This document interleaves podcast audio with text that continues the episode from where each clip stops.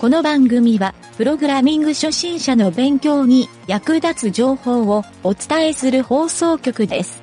はい、どうも、なんちゃってエンジニアのゆげたです。最近お気に入りの映画はカンフー映画のイップマンっていうシリーズもんの映画ですね。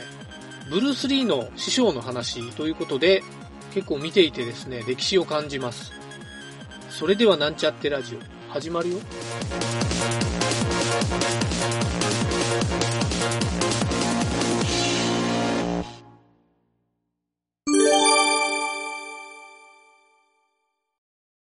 よし、じゃあ、今回は、これは何やろう、なんかブログ記事の紹介のコーナーかな、ちょっとおもろそうな、これなんていうサイトなの、これサイト名読めんだけど、WPF って書いておんかの JavaScript のなんかカテゴリーのとこにあった、ノンプログラマーが JavaScript を初めて学ぶときにありがちな9つの失敗。これプログラミング学習をするときって最近ね、JavaScript を学習し始める人が非常に多いと、この番組もね、一番最初にやった座学のコーナーは JavaScript やったんやけど、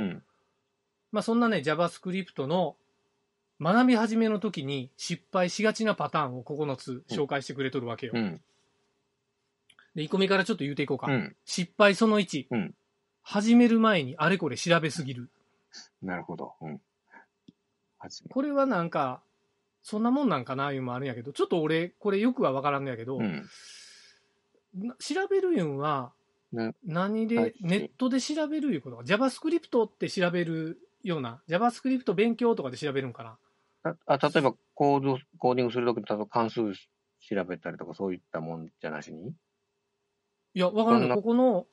のブログの記事で言うのが、ここに書いとんは、学習始める前にたくさんのことを調べたくなるかもしれません、ちょっと調べるだけでどれだけ素晴らしいものか、逆にいかに悪いものかといった情報が見つかりますし、必要不可欠だというフレームワークも見つかります、そういうことか、本物の開発者になるための JavaScript の書き方もあるでしょう、情報の信頼性はさておき、あれこれ悩んで半年1年もの時間を無駄にしてはいけません、なるほどね、とにかく行動1行を書きます、っていうところから始めましょうっていうことやな、あー、なるほどなるほど。準備段階、なんていうかな、重い腰上げなさいっていうかそういうことやね、そういうことやね、いらん情報に振り回されんなよっていう、じゃあ失敗その2、プレーンな JavaScript の前にフレームワークを学ぶ。あ、これはようわかるわ。プレーンなっていうのはベタ打ちっていうこと？これはね、要するに、俺もようわかるんは、jQuery の関数をいっぱい覚えるんじゃなくて、まずはネイティブの JavaScript を理解しなさいっていうことやと思う。で、フレームワークの関数はいっぱい使えるんやけど、実はネイティブの JavaScript 書けませんっていうふうになったら、やっぱり JavaScript としての力量は弱いわけやんか。ある意味基礎よ、そこは。JavaScript の基礎っていうところをしっかりと勉強せずに、なんか飛び道具みたいなフレームワークに先に食らいつくんはいかがなもんかっていうふうに言うんやと思う。でも分かるよね、これは。この人もそういうふうに書いとるわ、プレーンな JavaScript を飛び越えてフレームワークを先に始めるのは、単語の意味を知らないのに文章を書こうとするのと同じで、表面的な理解しかできません。その通りやな、その通りやな、じゃあ次3つ目、すぐに次の段階へ進もうとする、なんか深そうやなこれ、概念を理解したらすぐに次に進もうとすることもありがちです、何かを理解したら先に進みたくなる欲求のせいで、私は本当に苦労しました、こ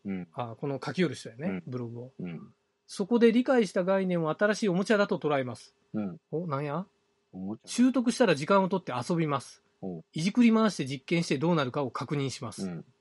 いろんな方法で学んだ分しっかりと覚えられます、概念を無意識に使いこなせるようになったと感じたら次に進みます、最初こそ多少時間を取られますが、結局はその方が早く進みます、急いで進んでもわずかな点の一つ一つを忘れるたびに戻って調べ直しをすると、時間がかかってやる気もなくなってしまいます、なるほど。このために JavaScript をやめた人は本当に多いのですって書いてるな。さっきの2とつながるとこもあるね、なんか。まあね。うん、わかる。ちょっとでも今まで言いよる内容結構一貫性があるいうか、うんうんうん、まあ似たようなことは言いよるけど、言わんとしよることはわかるね。うんうん、じゃあその4、概念を細分化しない。うん。なんじゃろこれ。ここだけ読んだらわからんな。学習とはゴールまで階段のように一段ずつ上がります。うん、ああ、わかるわかる、うん。難しすぎると感じるのは、大抵一段ずつではなく、一気に飛び上がろうとするときです。うん、無茶なやり方なので当然です。うん、あるコードが理解できずにもがいている人は、一行ずつ順番に説明すると理解できます。うん、全体を一度に説明すると混乱してしまいます。うん、分からなくなった場合は大抵一気に進もうとしているせいなので、うん、問題点を小さく分割すれば理解できます、うん、ああ、分割したのに概念が理解できなくても分からない点がはっきりするので調べやすくなるはずです、うん、なるほど。これはいうか、うん、なんか学習の基本な気がするね、うん、そうか。なんか俺も英語の勉強で分からんときにちょっと当てはまるな、このやり方、考え方が、うん、そうか。じゃあ5つ目、うん、複雑なプロジェクトに挑戦するのが早すぎる、うん、これもちょっと今までの似とるね、うん、一足飛びみたいなことやろ、うん、あー、なるほど。大規模にするために理解してないのに早く SNS にコードを組み込みたいと言います。あ、ちょっとこれはなんか別のことやな。プロジェクトの難しさに直面すると JavaScript を諦めてしまうのです。あ、ちょっと何書いとるか分からんなこれ。なんかね、直訳の文章を書いとるから、なんかね、手に負がおかしかったりするんよ、うん、直しながら言うつもりなんやけど、うんプロジェクトは基本的な概念を理解することで必要なブロックを道具として持つことができますこれなんか直訳が過ぎるないう感じやけどな。うん、プロジェクトと一生関わらないようにというわけではなく、ブラウザーにテキストを表示させたりさせるボタンクリックの処理を記述するといった基本的な部分を先に済ませておけばプロジェクトを始めるのが簡単になるはずです。これプロジェクトっていうのはそのファイルのプロジェクトっていうこと、うん、あのシステムなんていうかな、多分なんか一つのウェブサービスを作るみたいな感覚やないかな。このでブラウザーのそういうインプット系とかを先に、うんまあ、UI の設計とかをしっかりしておけば、うん、プログラミングで迷う。でもそしたらプログラミングの話じゃないな、設計の話やもんな、これ、まあ要するにパートでちゃんとしっかり基礎の部分の関数とかは最初に作り込んどきなさいよみたいなのに近いんかな、うん、複雑なプロジェクトに挑戦するのが早すぎるって書いてるけんね、うんまあ、確かに、うん、一足飛びに行くのがダメっていうのと一緒よねこれ、うん、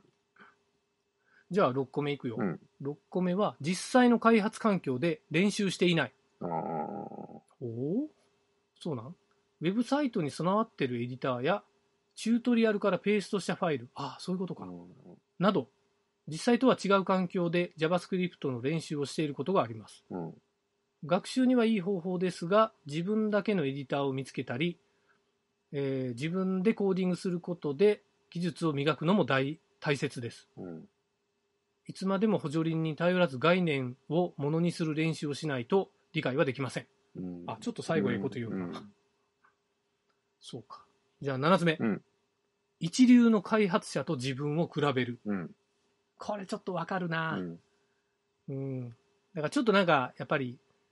レベルが高い人と自分がまだダメやけんみたいに比べてしもて、うん、しょげてしまうっていうことやろ、うん、これはでもプログラマーに限らず開発者に限らず全部他の、ね、まあまあそうやな、うん、なんかスポーツの世界とかでもあるよな、うん、一流選手と比べてね、うん、オリンピック出れるかどうかの基準で判断してしまうような人も、うん、やっぱ中にはおるかもしれんね、うん、でもそういうふうな思考で挫折をしてしまいがちっていう、うん、そういう人が多いってことやもんね、うんそうか。で、失敗その8、うん、情報ばかり消費して実際に行動を書かない、うん、あいたね口だけ人間のやつやな。ビデオを見たりチュートリアルを読んだりするのに時間を費やすのは簡単ですが、うん、実際にコードを書かなければ身につきません、うん、これ YouTube とかのユーデミーもそうやない？ビデオやろ、うん、だからその後自分で書くのが大事やよみたいな。この人なんかこれなんて書いてる？情報を消費して行動しなくても勉強している気になります、うん、これは危険です、うん、確かに。半年後学んだつもりのことが何も実践できてないことに気づくでしょう。15分コードを書けば、うん、1時間情報を消費する以上のことを学べます。うわ、これすごいこと言う。確かにね。確かにそうやな。なるほど。失敗その9、うん。理解したり試したりせずに、ただチュートリアルをなぞる。はあ、なるほど。まあ先の章でコピペって言おうと思うな、うん。チュートリアルを読むと、うん同じ手順をそのままなぞりたくなりますが、うん、実験的にいろんな角度から試す問題解決のための典型的なアプローチは身につきません、うん、うわその通りやなこれ、うん、ただ手順を一つずつ真似るのではなく時間をとっていろいろ試します、うん、例えばスライドショーのチュートリアルの場合でも、うん、div 要素を隠したり出したり、うん、タイミングを変えたり細分化したりして試します、うん、なるほど、うん、このスライドショーっていうのはカルーセルみたいなやつやな。この実験はただ真似する以上のことを学べて、うん、さらに応用ができるようになります、うん、あええこと言うな。もう通りやね、うん、最後にね、うん、要点っていうのが書いとって、うん、まあありきたりなことを書いとんやけど、うん、まあ千里の道も一歩からですっていう書き方をしとんよ。確かに。まず基礎をしっかり身につけてください、うん学んだことをいろいろ試して楽しむのです。いいこと書いてるね。難しく感じる時もありますが、うん、それでいいのです、うん。挑戦することでスキルが磨かれ、うん、さらに成長できます。すべ、うん、てが簡単に感じるなら、学習方法を変えるといいでしょう。確かに、ね。ええこと言うよな。いいことやね。うん。さっきその9かな、うん、チュートリアルをなぞる、うん、まあその前もコピペとかあったけど、うんうん、写経はコピペやなしに、うんうん、やっぱり自分で打つ。そう、絶対そうやと思う。っていうことが大事や。もうコピペしたら何一つ自分の勉強にならんけんね。入らんもんな、コピペしたら。入らん。コピペしてその後行動を理解したつもりでも、うん、やっぱ手で打った理解とは全然違う。うん、全然違う。本当それは本当。わかるわ。うん、やっぱり千里の道も一歩から、その通り。ね、うん。この記事ね、ちょっとリンクをラジオの方にも載っけとこうか。うん。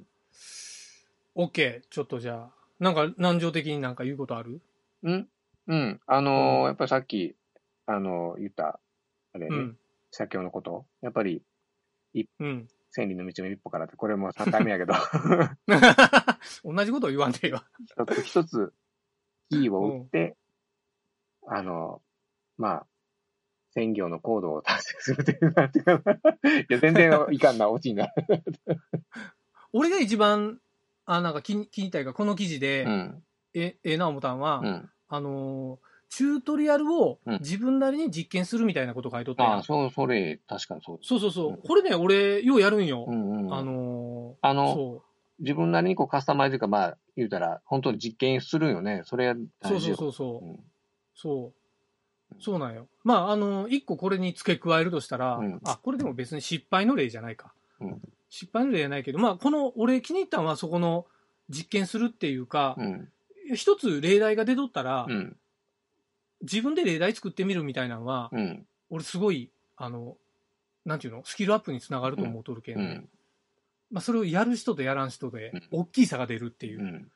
のが改めてこの記事で分かったね。うん、ええんやない、うん、この人はウェブ開発者、うん、ヤピバーハヌさん読めないヤピーさんヤピーさんね、うんうん、豆知識や裏技を公開している、まあ、ブログ書きよるこういうブログ書きよるんやね、うん、非常にちょっと感覚がええなと思ったね、うん、いいね。はいまあちょっとこういうブログを書けるようになりたいね、うん、そういう意味では、ね、そう確かにそうや、はい、これはでもこのラジオでの情報としてはええ内容やったね、うん、いい内容やねうんうん、うんじゃあちょっとまたこれを聞いて、うん、また学習中の人を勉強してもらおうか頑張って、うん、はいじゃあはい、うん